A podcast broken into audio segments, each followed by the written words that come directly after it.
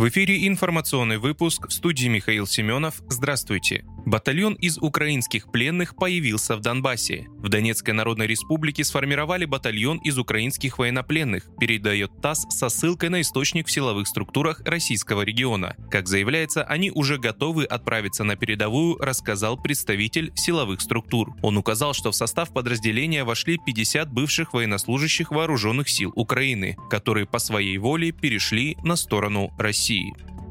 Польша предложила снизить потолок цен на нефть из России. Большинство стран ЕС поддержали предложение о введении потолка цен на нефть из России на уровне 65-70 долларов США за баррель, но Польша выступает за 30 долларов, пишет газета «Политика» со ссылкой на дипломатов.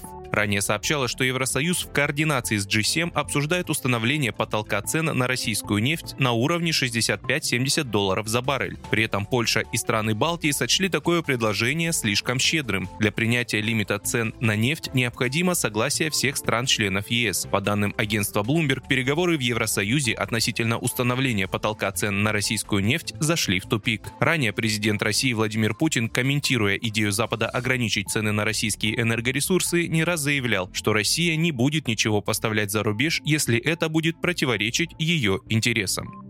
США заявили об опасности ударов Турции по Сирии. США считают опасными авиаудары Турции по северу Сирии для американского контингента. Об этом сообщает РИА Новости со ссылкой на представителя Центрального командования США. Мы получили дополнительную информацию о существовании риска для американских военных в регионе, заявил собеседник агентства из Пентагона. Ранее президент Турции Реджеп Тейп Эрдоган лично отдал приказ о проведении военной операции на территории Сирии и Ирака после того, как вернулся с саммита Большой двадцатки, который проходил на острове Бали. 20 ноября стало известно, что турецкая армия уничтожила базы террористов в ходе воздушной операции на севере Ирака и Сирии.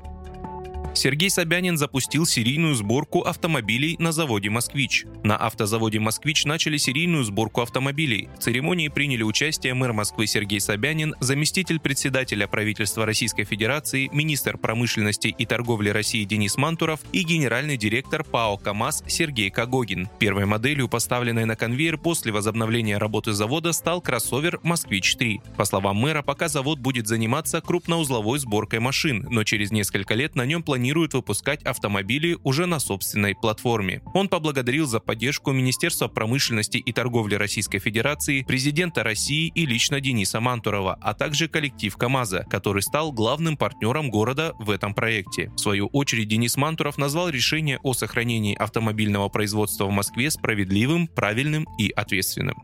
Вы слушали информационный выпуск. Оставайтесь на справедливом радио.